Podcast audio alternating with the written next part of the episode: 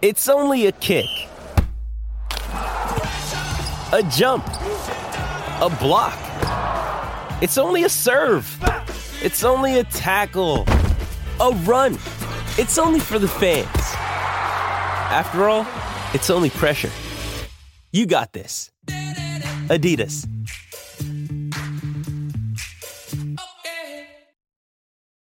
So that's what I think. I've not looked at the comments on the Facebook, but people's going to laugh at me saying Forest can finish sixth. Oh, the literally the first one I see is someone laughing.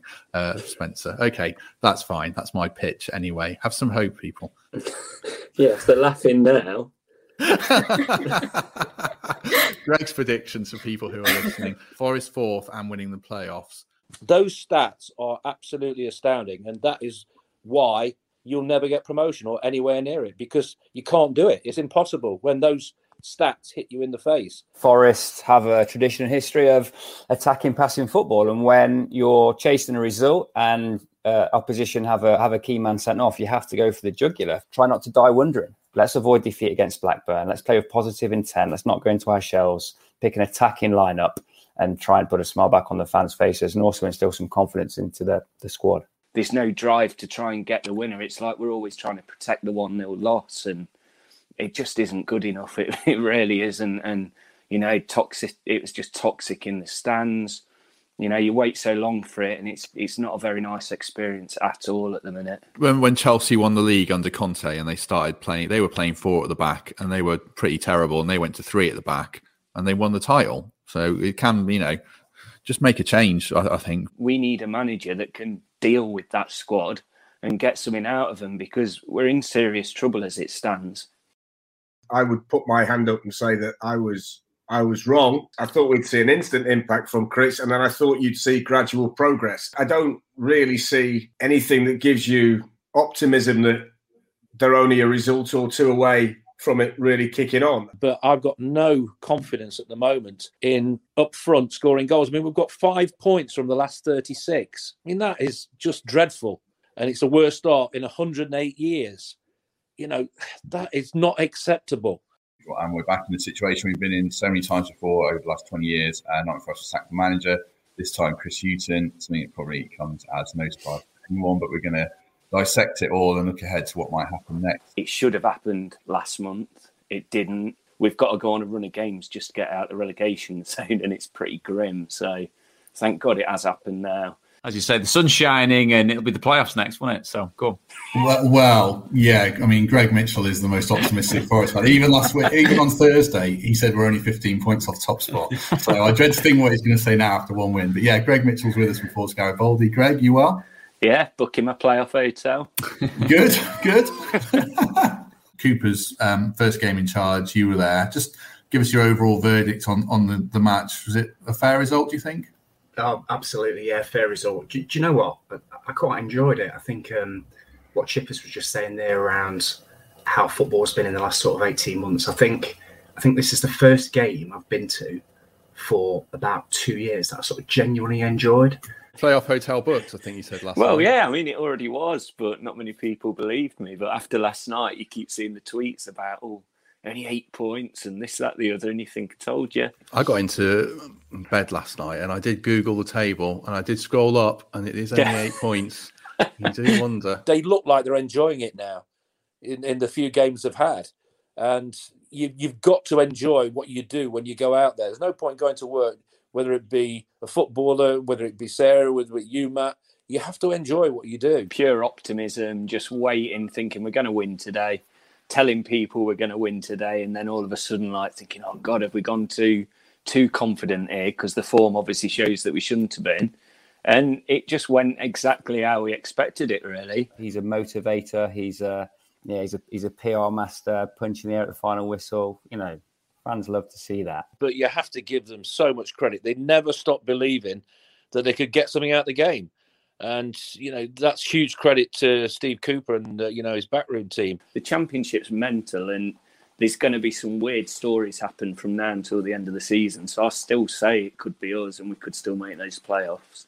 But these days, there's just that feeling that something's happening down there there's a feeling that if you get on board now, you, you're seeing something happen. Things are all heading in the right direction. There's plenty of smiles on the face, isn't there, around the City ground? I think it's six of the eight games since Chris left. Um, six of the eight wins, sorry, we've won by more than one goal, which is outstanding. If you think to last season, I think we only scored 36, 37 goals in the whole season. I think we scored 30 already. The form is excellent. The prospects are excellent. And it seems a, a long, long time ago now that Gary and I were debating whether or not we were worried about relegation. Two months ago, or whatever it is, when Steve came in, we would never have envisaged this, how good this has been. I wouldn't quite go as far as to say special yet, because I think to be special, they've got to be in the top six and they've got to be looking towards those automatic places. And this run has to carry on. He knows what the club is. Forest fans know what the club is and he's not frightened to embrace it. And I think that's going to take him a long way because he gets it. I don't think Steve does any of that type of stuff to pay lip service to it. He genuinely loves being manager of Nottingham Forest. He genuinely loves what it stands for, what uh, the history is, and takes pride in that fact. And, and it isn't isn't cowed by it, is it? You know what I mean? The, some managers have come in and, and, maybe had a bit of an, an arm's arm's length away from that kind of history and the heritage, but he's embraced all of it, and and so far so good. And the bookies clearly don't fancy us to get anything at Bournemouth or at Blackburn. Um, and I'd love to kind of stick it up them and go there and get something. I mean, this is a special club with a special group of supporters, a team that's developing in front of everybody's eyes. Feels like you have to you know, pinch yourself at times being a Forest fan at the at, at the moment, but the momentum is great, and last night's performance was a continuation of that theme. If we can go there and play like we did against Blackburn and so many teams away from home, with no pressure, I feel that we can actually do a really, really good job on them and, you know, really push ourselves into the playoff uh, contentions at the right time. He's changed everything at Nottingham Forest. The first seven or eight games seems like years ago now. And it's the same group of players. And it's like he's taken the handbrake off. Go and express themselves and don't be boring. They're the things he tells him. These 90th minute equalisers or wins says everything about the team and it's extraordinary that we're saying this in the same season as as a season in which you know they picked up one point from the first seven games when they just didn't they looked like they'd entirely forgotten how to score um, and yet here we are just saying it doesn't matter who they play they'll score regardless uh, but uh, that's that's kind of how you feel after a few accidental beers last night you were telling me yes no, no, it's the, no. it's the celebrations, isn't it? That's the problem. Like, it's costing us a fortune being this good you're so confident how well we've been playing, and you keep looking at that league table where we're seventh and eighth, and you think, when's it suddenly going to jump? And this was the weekend, wasn't it? There's still an outside chance that they would catch Bournemouth. I think that's very, very difficult, especially as three of the last four games are away from home. You know, it's very difficult to win uh, a game away from home in any division in England.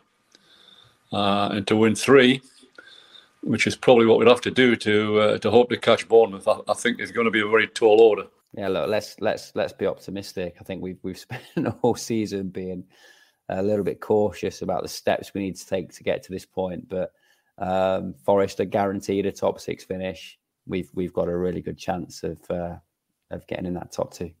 Joining us as well is a man who says he's at peace after tonight in Forza Garibaldi's Greg Mitchell. Greg, are you okay? Yeah, yeah, all right. Oh, God. oh, it'll, be all, it'll be all right. I promise. It'll be all right. Good, good. It'll be all right. You're the first person I've spoke to since. yeah, is your missus who went to the game, didn't she? Yeah, she's just rang me. I just had a quick crowd update, and you know, I feel for them all. I don't think you'll hear many people, or none at all, hopefully, slagging off that team tonight. The legitimate goal ruled out. We had some horrific decisions against us. That first half was probably we were on top. All they were talking about during the break was was Forest, and I thought we're a better second half team. I must admit, my heart sank when it wasn't Luton and it was going to be Sheffield United. I'm absolutely traumatized by 2003. Even now, Gary, tell me I've got nothing to worry about and it's all going to be okay. You've got nothing to worry about. It's going to be okay. We're going to beat them. We're favourites for a reason, and that's because of the form we've showed since Steve Cooper arrived. So, no fear. Um, but yeah, to your point, who would I have rather have played?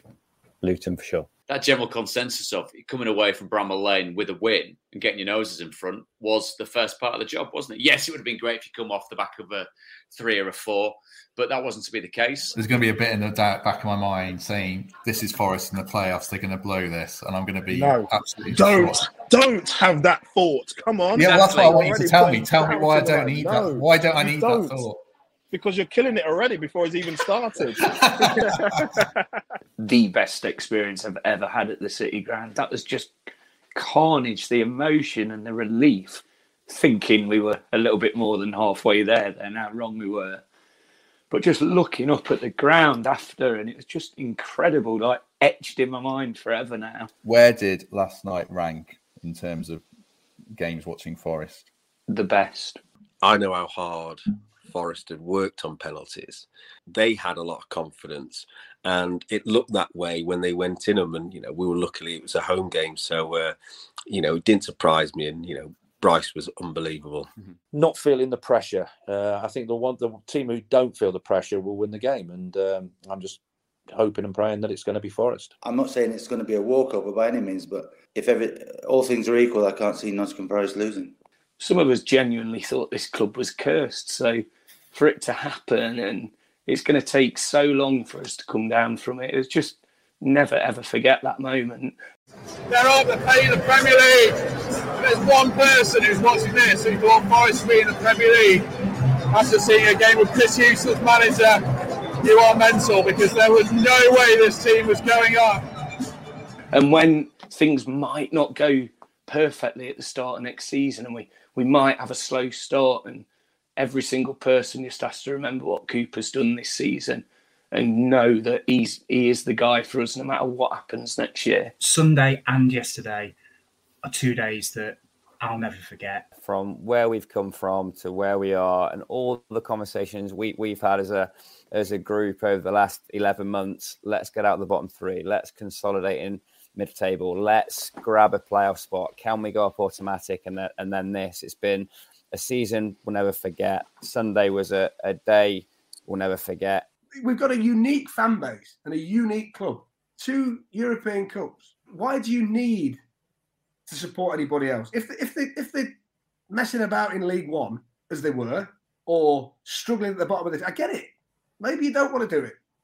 Why why would you pick anybody else now and go and experience that? Because I think the biggest thing of being a football fan is what it feels like. I'm a bit of an old romantic like that, but I'm a field person. So when I walk in a ground and I feel it, I want to go back. I could take you to a lot of grounds in the country and you don't feel it. You feel it at Forest. And if you take your son or daughter to that match and you stand there and Mull of Kintyre comes on and the whole place goes on,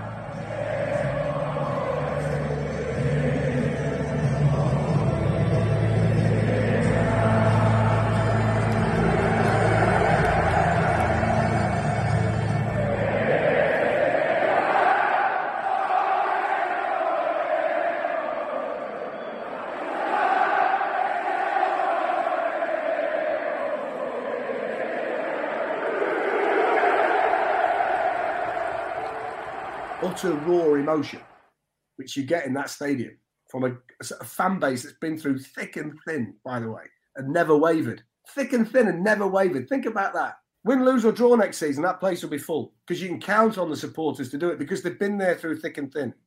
It's a genuine relationship between Nottingham people and that club. I've lived in this city all my life and I won't leave it. And I know what it means. My granddad, when I was when I was on his knee, talked to me about Brian Clough. I've been lucky enough to work with Brian Clough. I've been lucky enough to commentate on this club, and it will always be special.